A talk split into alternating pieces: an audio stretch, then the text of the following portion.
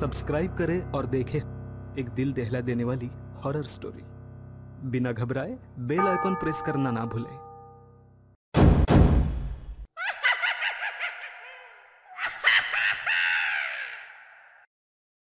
इस कहानी की लेखिका है सोनिया सैनी। आधी रात का समय था। एक गाड़ी हवा से बातें करती हुई लोनावला की घुमावदार सड़कों पर दौड़ी चली जा रही थी। गाड़ी के अंदर तेज म्यूज़िक चल रहा था। और अंदर बैठे चारों नौजवानों, अक्षय, रवि, आयशा और आदि ने अपने हाथ में एक एक कोल्ड ड्रिंक की बोतल पकड़ी हुई थी, जिसमें उन्होंने शराब मिला रखी थी। शराब के नशे में झूमते हुए अचानक ही अक्षय ने गाड़ी में ब्रेक लगा अचानक ब्रेक लगने के कारण चारों को एक जोरदार झटका लगा और जैसे शराब का नशा एक झटके में चूर हो गया। घबराते हुए रवि, आदि और आयशा गाड़ी से बाहर निकल आए। क्या हुआ अक्षय? इतने ज़ोर से ब्रेक क्यों लगा दिया? सब ठीक तो है ना? um, लगता है डिक्की खुली रह गई है। जा दी तू चेक कर गया। कुछ नहीं हुआ बे। बस वैसे ही मज़े ले रहा था। इसका बर्थडे है इसे परेशान करना तो बनता है ना? तुम्हें अगर ज़्यादा मस्ती सूझ रही है तो हटो मैं ड्राइव करती हूँ। गाइस मुझे लगता है अक्षय पीकर आउट हो चुका है। ए आयशा चुप करके बैठना पीछे।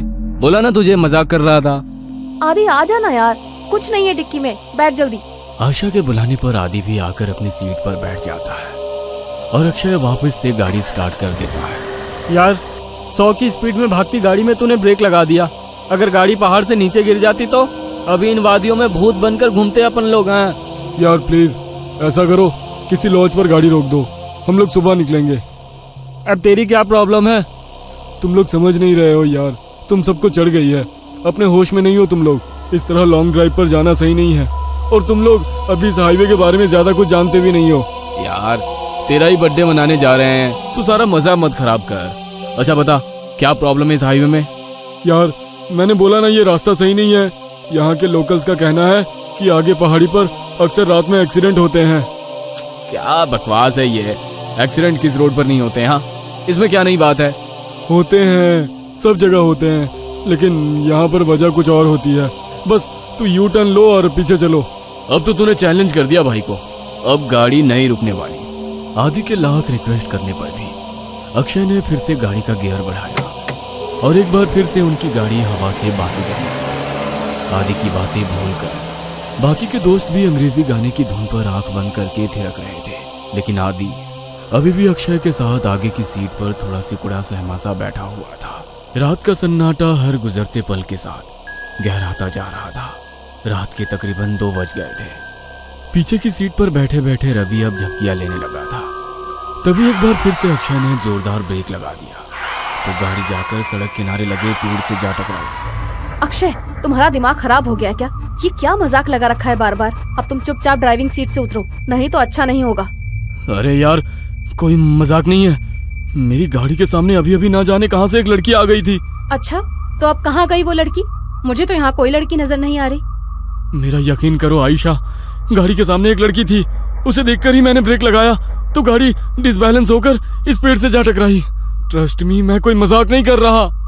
रात के दो बज रहे हैं। इतनी रात को इस सुनसान सड़क पर कोई लड़की क्यों घूमेगी? और अगर तुम्हारी बात मान भी ले कि यहाँ कोई लड़की थी तो अब वो लड़की कहाँ है? आदि तुम तो अक्षय के साथ ही बैठे थे ना? तुम्हें कोई लड़की दिखाई दी? मुझे तो कोई लड़की दिखाई नहीं दी। पता नहीं अक्षय क्या कह रहा है। मुझे कुछ समझ में नहीं आ रहा है यार। लड़की अचानक कहाँ गायब हो गई? समझ लो हमारा एक्सीडेंट होते होते बचा है अभी। आदि आयशा और अक्षय गाड़ी से नीचे उतरकर बातें कर रहे थे। और रवि सब कुछ अनसुना करके चैन की नींद सो रहा था। इसे देखो अभी गाड़ी खाई में गिर जाती तो ये सोते सोते कुंभकर्ण ऊपर पहुँच जाता। इसीलिए बोलती हूँ लिमिट में पिया करो। हाँ तो सही कह रही है। शायद मुझे चढ़ गई है। मैं पीछे बैठता हूँ अब तू ड्राइव कर ले। ना बाबा ना अब तो मेरी आँखें नींद से भरी हो रही हैं। तू ही चला गाड़ी। लेकिन अब ध्यान से चलाना।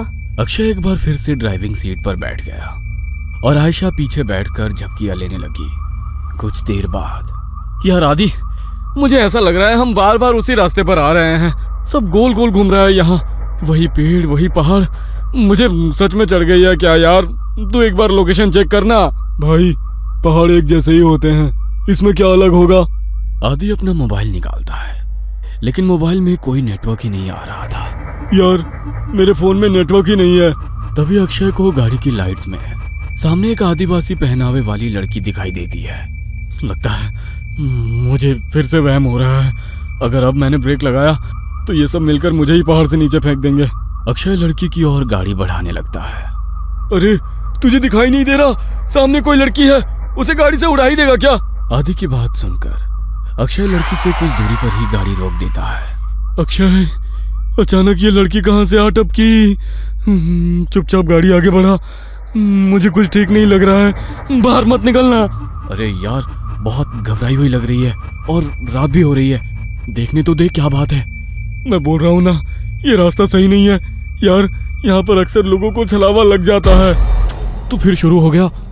तभी वो लड़की दौड़ते हुए उनकी गाड़ी के पास आ जाती है। मुझे भूलनपुर तक छोड़ दो साहब। आपकी बड़ी मेहरबानी होगी। क्या बात है? डरी हुई क्यों लग रही हो?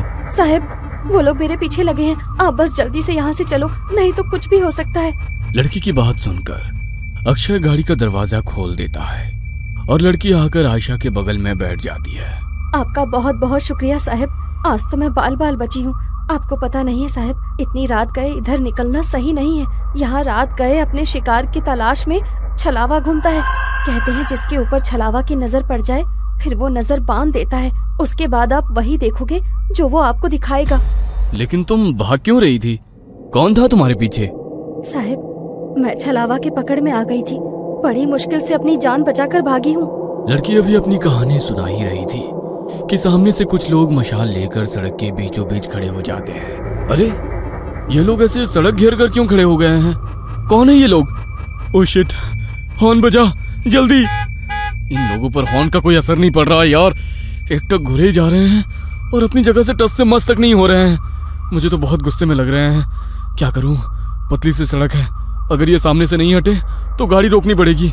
गाड़ी रोकते ही कहीं इन्होंने हम पर हमला कर दिया तो? साहब ये आदमी नहीं है। आप बस गाड़ी मत रोकना। अगर इन्होंने हमें पकड़ लिया तो अच्छा नहीं होगा। हम में से कोई नहीं बचेगा। क्या मतलब है तुम्हारा? मैं उन पर गाड़ी चढ़ा दूँ? नहीं नहीं। ये मुझसे नहीं हो पाएगा। अक्षय की गाड़ी धीरे धीरे उस भीड़ के नज़दीक पहुँच रही थी। भीड़ में खड़े लोगों के हाथों में जलती हुई मशाल और लाठी डंडे दिखाई पड़ रहे थे। इसके साथ ही उनके चेहरे पर गुस्सा भी साफ़ साफ़ देखा जा सकता था। जैसे ही गाड़ी उस भीड़ के नज़दीक पहुँचने को हुई अचानक ही अक्षय को दाई और एक मोड़ दिखाई दिया और उसने गाड़ी उधर ही घुमा दी। अब गाड़ी उस सुनसान रास्ते पर दौड़ती चली जा रही थी। अचानक ही आशा की नींद टूट जाती है। अरे यार ये लड़की कौन है? और ये कहाँ आ गए हम लोग? यार आयशा हम अपनी आँखों से छलावा देखकर आ रहे हैं। बस लास्ट मोमेंट पर अक्षय ने इस रोड पर गाड़ी घुमा ली। नहीं तो पता नहीं आज क्या होता। मुझे तो अभी तक सोच सोच कर ही घबराहट हो रही है। ये सब हमारे साथ क्या हो रहा है? मुझे कुछ समझ नहीं आ रहा। हम लोग अभी एग्जैक्टली है कहाँ? कुछ पता है?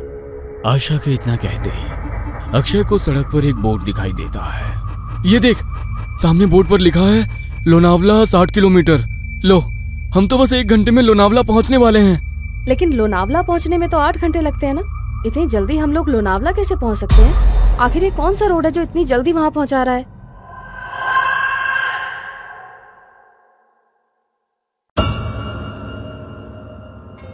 ये कहानी आपको अच्छी लगी हो तो हमें सब्सक्राइब करें। हमारा इंस्टाग्राम और फेसबुक पेज ज़रूर फॉलो करें। और हाँ दोस्तों सब्सक्राइब करना भूलना मत।